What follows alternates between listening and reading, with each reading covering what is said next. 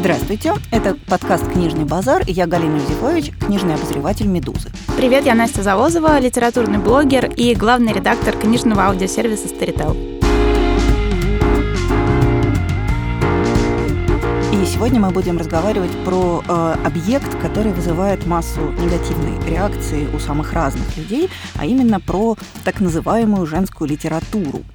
Э, женская литература это вообще такая, такой удивительный сегмент, который э, примерно одинаково не любят и мужчины, и женщины. Мужчины, понятное дело, его атрибутируют к такому э, низкопробному развлечению для дур, а э, женщины, по крайней мере, женщины образованные продвинутые, в общем, на самом деле думают примерно так же. И тоже э, относятся к книжкам в розовых обложках, это вот даже прям устойчивое выражение, книжка в розовой обложке, как к чему-то совершенно однозначно отвратительному, низкопробному и недостойному никакой любви. Вот сегодня мы хотели бы поговорить про разнообразие на самом деле этого жанра и про то, почему э, высокомерное отношение к литературе, которая считается женской, оно, в общем, совершенно неоправданно. Главная беда женской литературы состоит в том, что в этом понятии сегодня объединено столько всего разного, что вообще практически невозможно понять, что именно называется этим термином. Я думаю, что мы можем согласиться на том, что женская литература – это в первую очередь литература, написанная женщинами, преимущественно про женщин, и чаще интересная женщинам, чем не женщинам. Да, мне кажется, что на самом деле нужно начать немного с того, что женская литература изначально ее начали писать женщины, и от этого уже создалось какое-то негативное отношение к ней. Я могу говорить за англоязычную литературу, поскольку я больше знаю этот сегмент. Может быть, вот Галя про русскую скажет. А когда началась какая-то массовая грамотность, женщины, во-первых, стали больше читать. Во-вторых, э, в Англии где-то вот э, к середине века сложилась довольно странная ситуация, потому что, с одной стороны, а, викторианским обществом насаждалась такая модель идеальной семьи, особенно с ядром в таком среднем классе. Мужчина работник, женщина содержит дом. Но беда была в том, что женщин было как бы очень больше, чем мужчин. Когда в 1751 году провели перепись населения, э, выяснилось, что женщин где-то процентов на 20 больше мужчин, и как бы мужей-то вот, которых могли бы обеспечивать женщин, их вообще, в ну, общем-то... Классическая история про 10 девчонок, на которые да, по традиции... Да, и как бы и с кем тебе создавать вот эту прекрасную семью, когда вообще, в принципе, не с кем.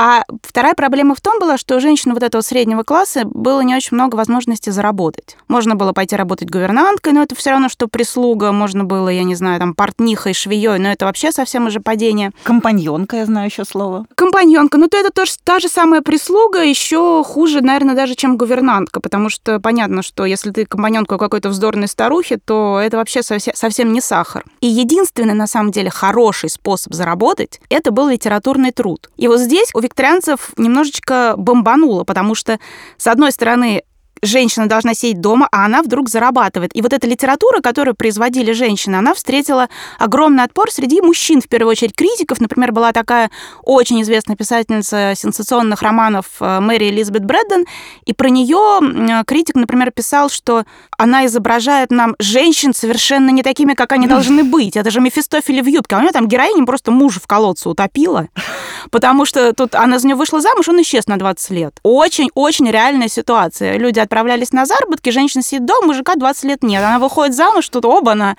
Здравствуй, дорогая, я вернулся. Что реальная ситуация? Было очень сложно вообще принять этот образ э, женщины, которая делает что-то, кроме того, что там это шуршит, поддерживает огонь в очаге и, за, и штопает юбки. Мне кажется, уже с этого началось какое-то негативное отношение к этой к женской литературе. Как же так? Женщина что-то делает. Ну, вообще, э, я сразу вспомнила, помните, э, в романе, прости господи, Джека Лондона «Морской волк», там одна из героинь, которая оказывается на корабле вот с этим совершенно отмороженным э, главным героем, угу.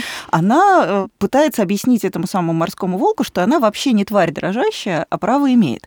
И он ей э, говорит, ну-ка, покажи, чем ты зарабатываешь себе на жизнь. И она говорит, ну, принесите мне, пожалуйста, бумагу и, и перо, и я тут вам сейчас быстро покажу, как я зарабатываю, потому что она писательница. И, конечно же, вся вот эта брутальная мужская компания страшно над ней ржет, потому что, ну, то есть, типа, что же девушка об себе вообразила. А, но Действительно, вообще на самом деле в конце XIX века, э, правда, было устойчивое впечатление, что женщинам читать не надо, потому что это очень сказывается негативно на их красоте. Вот я недавно прочитала, да и вы тоже прочитали книжку про «Это неприлично», угу. и там э, в главе про то, как женщина должна себя блюсти, написано, что, в общем, чтение не больше там типа 40 минут в день, потому что от этого очень цвет лица вянет, лук вянет, и, соответственно, ни в коем случае это нельзя допускать, потому что как же мужу уже будет неприятно, когда он придет, а там сидит такая вся увядшая. Ну да, тут можно вспомнить э, роман э, замечательный «Нортенгерское аббатство», в котором Джин Остин как раз смеется над вот этим представлением о том, что э, девушка, почитавшая готический роман, непременно тут же у нее случится горячка мозга, и она навоображает себе всякого и будет вообще, в общем-то, не товарной уже. Это было вот совершенно такое реальное представление, потому что женщины чтение, не, ну лучше не надо, вот не стоит рисковать. На самом деле, вся вот эта относительно приличная литература про реальные жизненные проблемы, с ней же случился большой коллапс, на самом деле. И этот коллапс произошел после Первой мировой войны. После чего, собственно говоря, э, мне кажется, э, репутация женской литературы э, окончательно скисла, потому что за время Первой мировой, четыре года этой самой Первой мировой войны, тетеньки круто эмансипировались.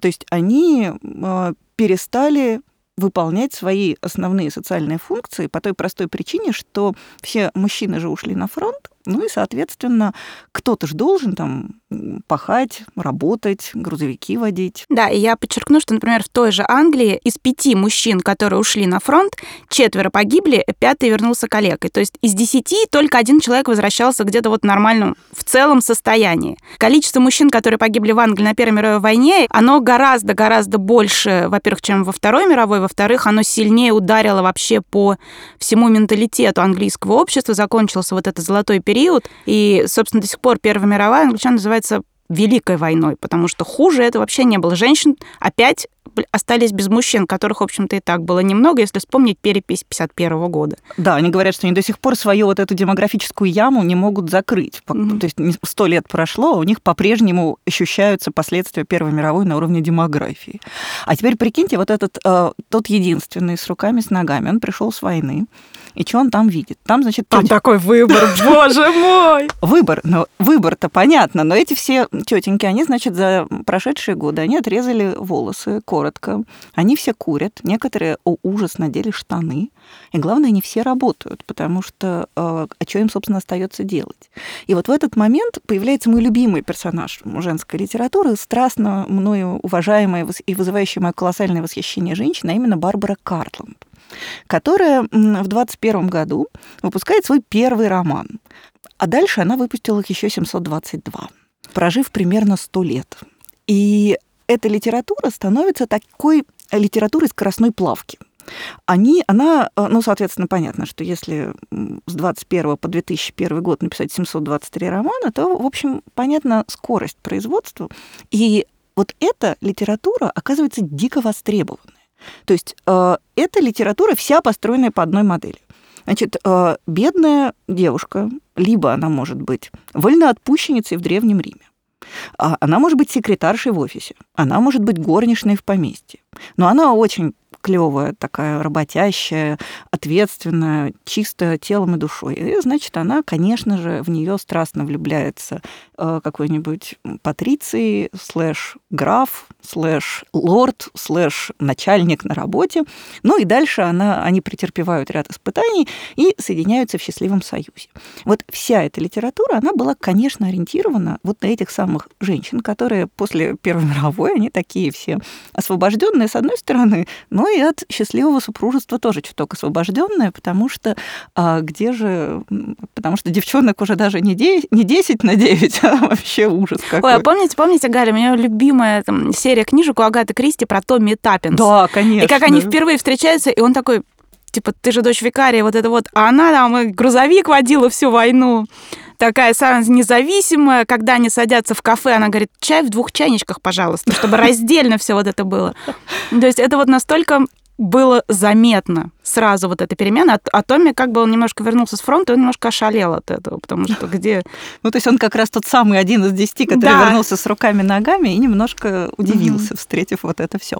Но проблема-то на самом деле состоит в том, что, э, ну, то есть вы уже сказали, что мужчины изначально плохо относились к идее, что пишущая, в общем, и читающая женщина – это такая говорящая ложь. Вообще немножко. работающая женщина, потому что работа ассоциировалась с низшим классом. Низшие классы женщины из низшего класса работала просто по определению. Плюс были проститутки, которые тоже понятно, что это была необходимость зарабатывать именно в то время. Никто, ну, мало кто по доброй воле такой, не стать ли мне проституткой? Там очень много было просто, когда женщина, например, осталась беременной, ну а что, что вот ей делать? Она исключена из общества, и, и, и как, и как, как ей жить вообще?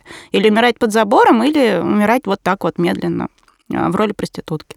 Ну, в общем, короче, мне кажется, что глобальный перелом в отношении к женской литературе произошел вот как раз после Первой мировой, когда она действительно утратила некоторые важные свойства литературы превратилась в такой честный трэш, который одноразовое развлечение для уставшей в хлам секретарши, которая пришла домой, и ей вот нужно, что называется, отправить голову в отпуск. Она хочет чтобы ей было простенько, быстренько, однообразненько, ну, то есть такая жвачка. И вот мне кажется, что тогда же, собственно говоря, возникает вот эта серия «Орликин», знаменитая, которая потом всю дорогу кормила домохозяек. Да, же, женщины вот э, в, в не совсем держащихся на них платьях с грудью на перевес, и вот и обязательно голый мужик на фоне. Да, такой вот блестящий. Да, а... такой обязательно. Мне интересно, вот в реале, вот ему пришлось бы, наверное, побриться, вот было бы классно.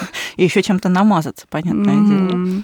Вот. Но мне кажется, что вот с этой появления вот этой литературы начинается отношение ко всей женской литературе как к какому-то бессмысленному э, пространству для натурально для дур. На самом деле это не для дур, конечно, а для задолбанных жизнью работающих женщин, что тоже на самом деле неприятно. То есть мужское отношение к этому сегменту это, во-первых, глупая женщина, а во-вторых, еще и не соответствующая нормальной женской роли, которая, ну, соответственно, ходит на работу. Ужас состоит в том, на мой взгляд, что сегодня людей, желающих различать, что называется, разбираться в сортах, очень мало. То есть вот мне сегодня прислали рассылку информационную одного крупного издательства. И читаю я там, и там, значит, раздел «Литература о чувствах». И в этой литературе о чувствах это такая братская могила.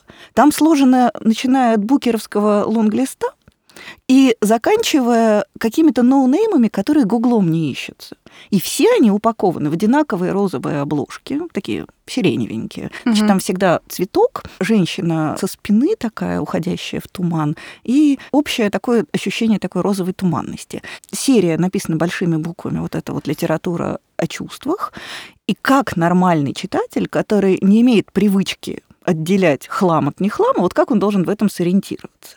Мне кажется, что именно вот возникшая в начале 20 века вот эта тенденция, что женская литература это глупая литература, и паковать ее надо как глупую литературу, она вот до сих пор, собственно говоря, живет и побеждает. Поэтому какие-то крутые писатели типа Лиана Мариарти попадают в тот же сегмент, где лежит вот это вот все э, с женщинами в платьях из остатков платьев, как вы говорите. Ну да, и если вспомнить э, мой любимый роман последнего времени Нейла Уильямс «История дождя», Ой, да. Это он под... упакован совершенно вот эту вот сиреневую какую-то туманную обложку с, мо- с мостиком водичкой, и на вид кажется, что а и там тоже какая-то литература о сокровенных чувствах называется. О сокровенных серия. чувствах и мечтах. Вот что-то такое, да. А на самом деле это большой ирландский роман. В и традицион... мальчик написал. Да, в традиционном каком-то вот ирландском духе. Он безумно прекрасен. Он весь э, состоит из э, аллюзий, отсылок к разным книгам. И это настолько прекрасно, и это настолько не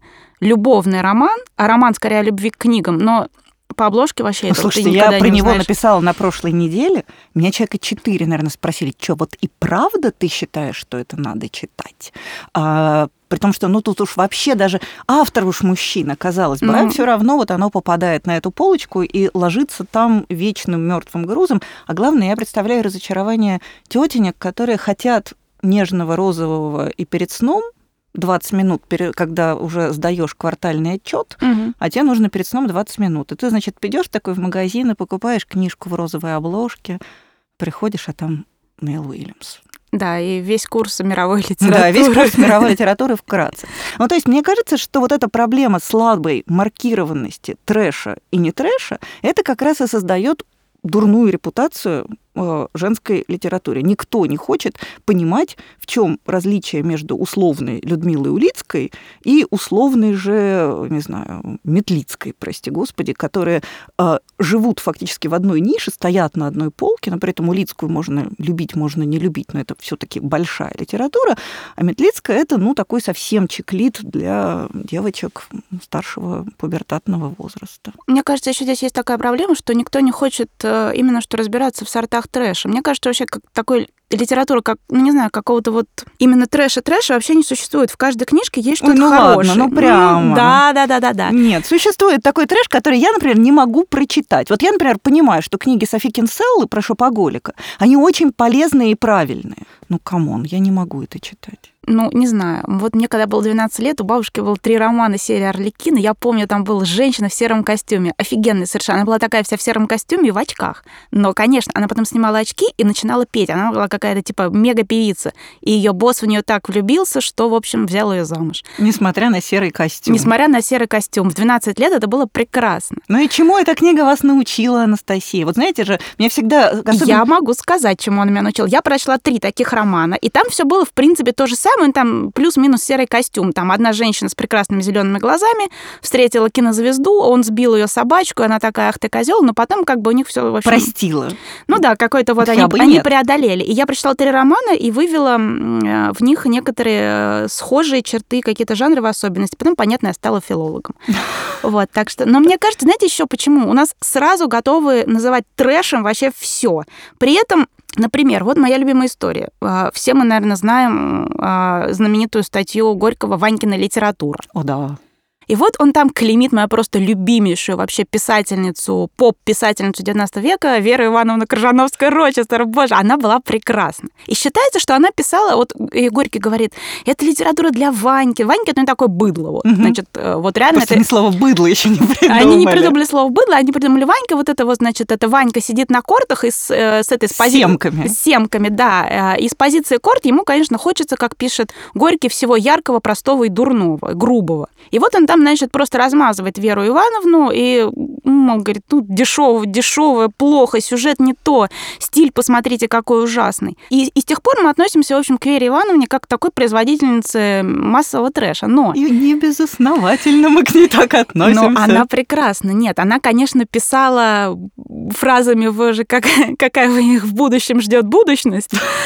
Но надо не забывать, что Вера Ивановна, в общем-то, была одной из прародительниц русской фантастики. И вот это как-то теряется, потому что Вера Ивановна, она начала писать свои книжки, которые, как она уверяла, ей в трансе диктовал а, Джон Уилмот, граф Рочестер. А, она писала, начала их писать с каких-то там реально фантастических книг. Там у нее были другие планеты, путешествия в другие жизни, реинкарнации, Древний Египет. Это все было, конечно, очень написано смешно. Но нельзя отрицать, что То это есть были... граф Рочестер не очень хорошо владел русского великого и могучего языка? Граф Рочестер диктовал ей на французском. А. Она записывала на французском, а потом переводила. Можно сказать, что Вера Ивановна была хреновым переводчиком. Но в те времена, в общем, перевод-то был таким делом. А вот у меня любимая другая а, героиня, тоже писательница книжек для девочек Надежда Лухманова, она все время подрабатывала литературным переводом, она в воспоминаниях пишет, ну, я, говорит, краила, как хотела, подмазывала, потом там каким-то автором подписывал, делал, видишь, это перевод с арабского, ничего, все прокатывала. Так что вот это надо еще помнить, что такое был перевод 19 века. И говорю, при этом сразу сразу, вот как Горький поставил, что Вера Ивановна — это трэш. А э, если разобраться, то Вера Ивановна сделала небольшой шажок вообще-то в становлении русской фантастики. Вот и могла бы и не делать. Могла кажется. бы, нет. Она... Не, я, знаете... Мне я как... бы обошлась. А я бы нет. У нее Вера Ивановна, я про нее еще потом расскажу, порекомендую ее книжки. Она, мне кажется, она вообще невероятный молодец. Ну, не знаю, не знаю. Как-то, честно сказать, в вашем пересвисте звучит не то, чтобы вот я прям хотела полюбить Веру Ивановну. На самом деле, мне кажется, что вообще даже самая трэшовая, вот тут я готова с вами, в общем, согласиться, она несет в себе некоторое здравое зерно. Вот, например, литература, которая женская литература, которая, в общем, тоже многократно подвергалась всякому шеймингу и осмеянию, это литература так называемый чеклит, это 90-е mm-hmm. годы, которые все, в общем, вышли из Шинели Бриджит Джонс понятное дело. Это же на самом деле тоже очень важная симптоматичная книжка, которая фиксирует совершенно новое положение женщины. То есть если до этого женская литература, она была про то, как выйти замуж, претерпев, окей, начав с карьеры официантки, претерпев немало лишений, а потом все-таки женщина должна была вступить в счастливый брак. Вот. А 90-е годы это становится совершенно другая женщина. Это девушка, которая работает в офисе, которая, на самом деле, ей гораздо важнее, чтобы она похудела, чем чтобы она вышла замуж. Девушка, которая делает карьеру, по крайней мере, пытается – это девушка, которая там йогой какой-нибудь занимается. Она, в принципе, не против большой чистой любви, но это уже совершенно не тот формат, что нежное, невинное существо падает в объятия э, зрелого, успешного мужчины. То есть это э, книжка, которая фиксирует очень важную смену гендерных ролей, и на самом деле она и сама Бриджит Джонс и ее бесконечное количество эпигонов, они э, действительно зафиксировали некоторый социальный сдвиг, его осмыслили, и в этом смысле нанесли э, и причинили обществу, конечно, немалую пользу. Но все-таки у меня есть большой вопрос, почему же они так фигово пишут? И почему они все попадают в одну категорию с э, женщинами, которые умеют писать гораздо лучше? Вот мне в этом видится великая глобальная несправедливость. Мне кажется, что фигово они пишут, потому что заработать на этом можно, если только ты фигачишь э, по 20 романов в год, ну и там, не знаю, по 10. Потому что вот, опять же, моя любимая история это про прекраснейшую писательницу 19 века Мэри Элизабет Брэддон.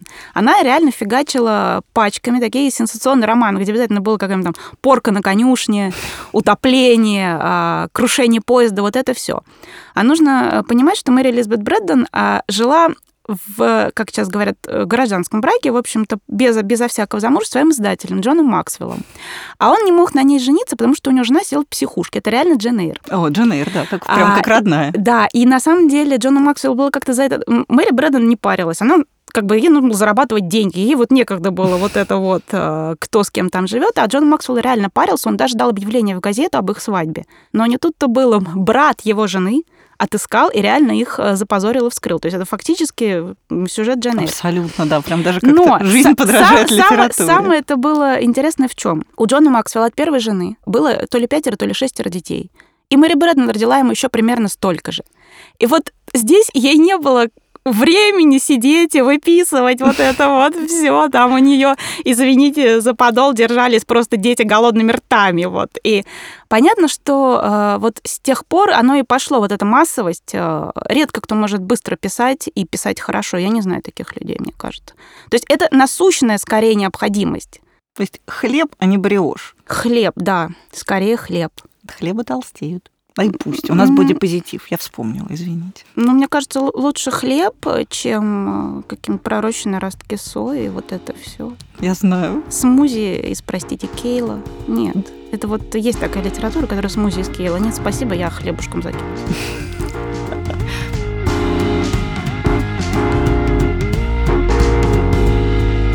Ну что ж, я думаю, что нам пора переходить к разделу «Польза». И мы будем каждый раз рекомендовать те книги того жанра, о котором мы говорим, для того, чтобы, возможно, вы нашли для себя что-нибудь в этой области а, волшебно прекрасное, чего не находили раньше. Вот я бы хотела, наверное, рассказать для начала про замечательную книжку Кейт Мэннинг, которая называется «Моя нечестивая жизнь». Это абсолютно нормальный, классический, полнокровный женский роман, но только вот он написан как так, что человек с минимальными стилистическими запросами не чувствует э, к нему отвращения. Это история про акушерку в Нью-Йорке конца XIX века, у которой у нее самой там крайне драматическая история, у них там роман, мама погибла, она осталась одна с двумя младшими братом и сестрой, брата и сестру разлучили. Ну, в общем, такая нормальная драма-драма, но на самом деле главная героиня, она акушерка, которая начинает в XIX веке делать первые аборты, потому что она видит, насколько ужасно положение женщины, и она не только принимает роды, но она и делает аборты, на чем зарабатывает огромное состояние, потому что большое количество даже вполне обеспеченных женщин там не очень хотят роди- рожать 16-го ребенка, и они к ней ее услугам обращаются. Ой, Галя, простите, я вспомнила, что однажды я читала какое-то газету за начало 19 века. По-моему, в Бате это произошло, в английском, где женщину э, поздравляли с рож... Ну, как бы сообщалось было, что какая-то там женщина родила 32 ребенка, и все выжили. Ужас. То есть Кейт Мейнг просто делала какое-то, на самом деле, большое дело, я могу сказать. Не, Кейт, не, не Кейт героиня, Мейнг, а Кейт героиня, да. да. Да, то есть это книжка, которая, на самом деле, при соблюдении абсолютно такого классического жанрового канона, она рассказывает про какие-то страшно важные феминистские, прости господи, вещи, которые действительно задают совершенно другое представление о вот этих чопорных нравах XIX века, когда за вот этими красивыми платьями и прекрасными аристократическими манерами скрывается такой настоящий женский женский ад. И вот книга Кейт Мэннинг «Моя нечестивая жизнь», мне кажется, очень в этом смысле правильная и важная, потому что она как-то вот эту эпоху разворачивает к читателю той стороной, которую он, в общем, не привык видеть. Я тогда продолжу и посоветую роман э, Мэри Элизабет Брэддон, который называется «Тайна леди Одли». И это вот такой роман, в котором есть много каких неожиданных поворотов. Как я уже сказала, там утопленный в колодце бывший муж. Там все, в общем, начинается с того, что э, женщина небогатая совершенно, а, а, выходит довольно удачно замуж, становится леди Одли. Но есть небольшое но. У нее есть бывший муж, который как бы вот какое-то время назад и ставил где-то в голубой дали, а потом, значит, э, только она как бы вроде зажила нормальной жизнью, он вернулся как бы такая опа... Только в колодец, как мы знаем. Опаньки, неприятность случилась. И на самом деле это, это роман, вот кажется, что это какой-то вот такой триллер 19 век, на самом деле это очень грустный роман, потому что там брат этого мужа, который просек, что что-то здесь не то, считает, что как же так, ну вот это какая-то там выскочка вышла, и он начинает помогать ее ему, начинает тоже расследовать. То есть, казалось бы, мужик, оставь женщину в покое, тебе что вообще? Но нет, и вот это вот, они реально загоняют эту несчастную леди Одли вот в угол, и она понимает, что если она сейчас не убьет мужа, то как бы все, э, конец котенку, но это правда. И ее вот надо прочитать, мне кажется, именно с, э, с этой точки зрения. Это попытки женщины выжить вот в каком-то не, совершенно неласковом мужском мире и э, остаться в живых, потому что ну, если так посмотреть, то а что ей еще было делать? В общем, мне кажется, что надо обратить внимание на эту книжку. Она очень хорошая. Главное, никто никогда про нее, по-моему, не слышал. А, ну, она довольно известна. Она переведена, разумеется, в какой-то вот такой вот э, кричащей обложке, но это вряд ли это можно назвать триллером. Это скорее грустный роман о том, что очень жалко, что в то время нельзя было развестись. Ну, я тогда немножко поддам тепла и света, и я хотела бы сказать про Фенни Флэк, э, которая вообще, на мой взгляд, одна из лучших писательниц, которая работает вот в таком условно теплом, уютном э, женств, женском жанре. Ее большинство знает по роману «Жареные зеленые помидоры в кафе «Полустанок», который тоже совершенно замечательный. Я очень люблю эту книжку. Это книжка про э, дружбу женщины в кризисе среднего возраста с глубокой старухой. И это роман про то, как старость показывает относительной молодости, что, в общем, не все кончилось. Ой, а это же там э, прекрасно эта женщина воображает, что когда ее обижают, она надевает трусы Супермена. Да, ой, да. ой, это моя любимая. Это чудесная книжка, действительно очень какая-то такая добрая и светлая. Но я хочу сказать про более поздний роман э, Фенни Флэк, менее известный. Он называется «О чем весь город говорит». Это удивительное чтение, в котором... То есть что может быть скучнее, чем роман, в котором у всех хороших людей все хорошо? Вот, ну это же классно. Вот кажется, что это, ну не знаю, я вот когда слышу такое описание, то есть я бы сама, что называется, не купила. Вот, потому что, ну что, мы же все хотим все таки немножко там драмы, эмпатии, а тут хороший человек, приехал э, на новое место, основал, решил основать там город, выписал себе жену по почте, и у них внезапно случилась большая любовь и счастье. У них родились дети, у детей тоже все было хорошо. Правда, мама к старости ослепла, но зато все дети ее любили и водили за ручку. Постепенно в этот город начали съезжаться люди. Некоторые стали постепенно умирать, у них кладбище, и на кладбище они все такие лежат, разговаривают и смотрят на своих милых потомков. И вот это удивительное гармонизирующее ощущение. Там много таких скромных семейных историй, компактных и обаятельных. И при этом вот это удивительное ощущение тепла, света и гармонии, которое, мне кажется, вообще трудно получить другим способом. Так что Фанни Флэк, о чем весь город говорит. Я опять же продолжу, э, расскажу про два романа моей любимой Веры Ивановны Крыжановской-Рочестер. Мне кажется, мы уже теперь можем писать небольшую ну, дипломную работу. Я считаю, что надо ее как-то продвинуть, э, но я расскажу не про ее фантастический роман, а про ее любовный роман. Один называется «Рокенштейны», а другой «Торжище брака». Вот «Торжище а, брака» мне прям нравится. Я могу сказать, что Рокенштейнов я прочитала в глубокой простуде, и, конечно, написан он, ну ладно, окей, он написан ужасно. Там обязательно кто-нибудь, э, каждый там, не знаю, 10 страниц бьется в истерике и падает эм, э, просто замертво, его там приводят в чувство. На шатырный спирт. Ну, каким-то там э, розовой водой, и там виски мажут, вот это все.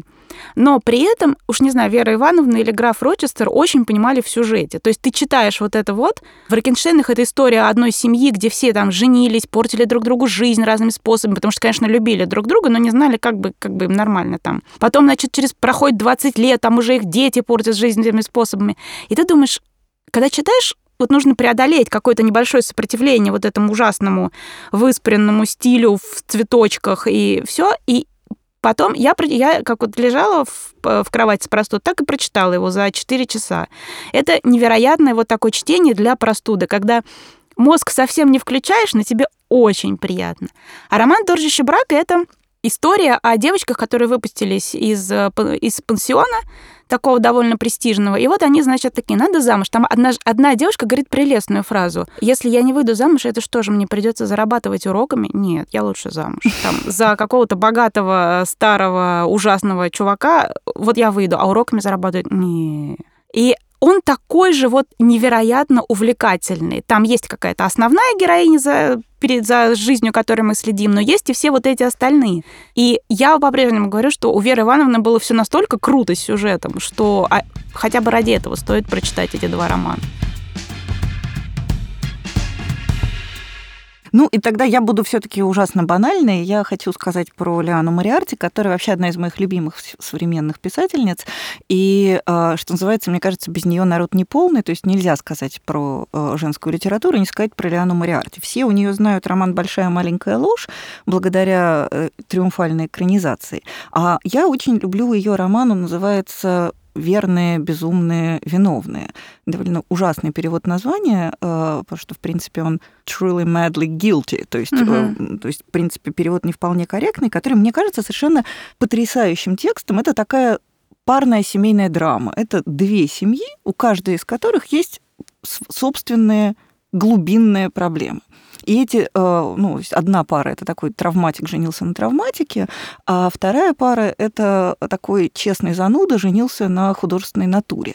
И они э, дружат, и они, собственно говоря, вместе переживают некоторую драму, я не буду спойлерить, потому что... Ни за что не читайте аннотацию да, издателя. Заклейте ее сразу. Все сразу написано, то, что случается, то, что мы узнаем на 50-м проценте, где-то на половине книги, в чем, в общем-то, вся суть, что случилось там у них на шашлыках, мы узнаем в середине книги. А если вы прочитаете аннотацию, вам будет просто, ну, скучновато читать. Да, безусловно, ее нужно сразу заклеить, а лучше выдрать. Угу. А, так или иначе, действительно, это вот две мощнейшие истории, которые как-то переплетают переплетаются и сходятся в одну, и приходят к такому, в общем, катарсису. И мне кажется, что там столько разных тем в одной ну, в общем, семейной драме. Там и история про то, как человек с тяжелой детской травмой строит отношения в семье.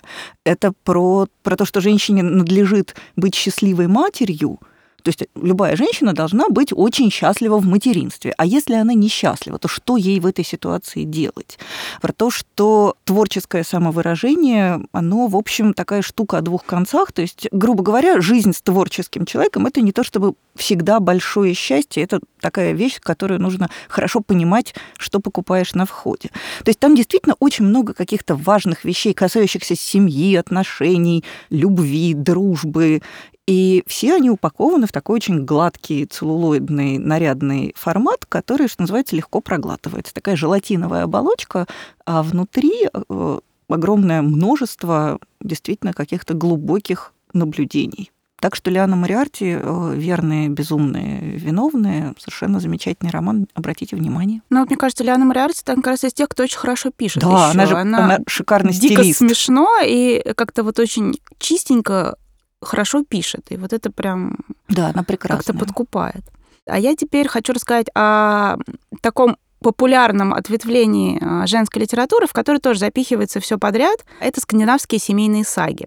Ну, у нас как-то, мне кажется, сложился уже какой-то общий образ, а на самом деле нужно понимать, что скандинавы в своей литературе опять были такими немножко, они как бы сейчас такие мегафеминисты, а тогда они были такими немножко ранними феминистами, И уже в XIX веке у них появляется много литературы э, со сложными, с действительно сложными женскими образами, э, женскими характерами, которые вообще не вписываются ни в какую модель семьи, семья, дома, счастье, любовь, они как-то всячески против нее протестуют. То есть есть прекраснейший роман датского писателя Германа Банга «Тины», где э, девочка, подросток влюблена в женатого мужчину. Это все, как мы видим, такая неконвенциональная история. Это 19 век. Есть, конечно, известнейшие э, Нора и Геда Габлер у Ипсона.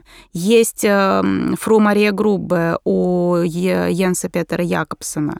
А есть, конечно, всем известная Кристин. Э, Кристин, по-моему. Дочь Лавранса. Дочь Лавранса, да. И э, есть Фрёкин Юлия, конечно же. И вот этот набор, такая галерея нестандартных женских характеров, она, в принципе, уже приучила, во-первых, скандинавского читателя, что э, роман может быть про семью, про любовь и про отношения вообще между мужчиной и женщиной, но при этом там вообще может быть все очень нехорошо в этом жанре есть какие-то довольно банальные, стандартные образцы, вроде романа «Усадьба Инхаук», где просто, ну вот, три поколения семьи, значит, там они как-то что-то женятся, мутят, ну, все как-то довольно однообразно идет, э, кто-нибудь рождается, кто-нибудь умирает. А есть совершенно потрясающие образцы, э, вроде моей любимой книги, которая называется «Книга Дины», автор Хербьерк Васму. И это история с одной стороны, это, конечно, история о любви, по-другому никак не скажешь. С другой стороны, это история совершенно невероятная. Роман о чувствах, извините. Это роман о чувствах, только вот эти чувства, они самые разные. И это роман о женщине, которая буквально на первых страницах убивает своего мужа. Что-то как-то вас вам близка эта тема, мне кажется. Да, но скажите, вот согласитесь, начинать прям с этого семейную такую сагу довольно амбициозно. Неожиданно. А это такая действительно настоящая семейная сага. Мы узнаем о детстве Дины. Ее выдали замуж за мужчину гораздо старше ее. Там большая семья, у нее большая семья, а, сложные отношения с братьями мужа. Она потом убивает этого мужа, берет себе в любовники а, э, человека совершенно, ну, довольно-таки не скрываясь. Она начинает руководить бизнесом мужа. И это все 19 век. И мало того, что эта книга... Херберг Васма, она же современная писательница. Она современная да. писательница, но действие происходит угу. в каком-то вот, мне кажется, это конец 19 начало 20 века и дальше. И, конечно, там прекраснейший совершенно перевод Любови Горлиной, тоже стоит обратить внимание. С одной стороны, действительно такая семейная сага, а с другой не получается как-то ее назвать стандартной, банальной женской литературой о том, как женщина приходит к любви, скорее она от нее уходит. Я бы вот здесь не покупалась на какой-то формат семейной саги, а просто прочитала как такой отдельно стоящий роман в лучших традициях, конечно, скандинавской литературы, потому что там вот этот сложный женский образ сочетается, конечно, с невероятной такой вот чехоточной поэтичностью текста, которая очень-очень присуща скандинавам, и которая, конечно, Любовь Горлина прекрасно передала в переводе. И, наверное, в самое завершение я бы хотела, э, извините, прочитать пирожок, который э, меня абсолютно перепахал, я от него практически заплакала, который, мне кажется, очень хорошо описывает сущность э, настоящей качественной женской литературы. Он звучит так. Она сперва искала принца, потом богатого купца, потом хотя бы папу детям, потом того, кто даст воды.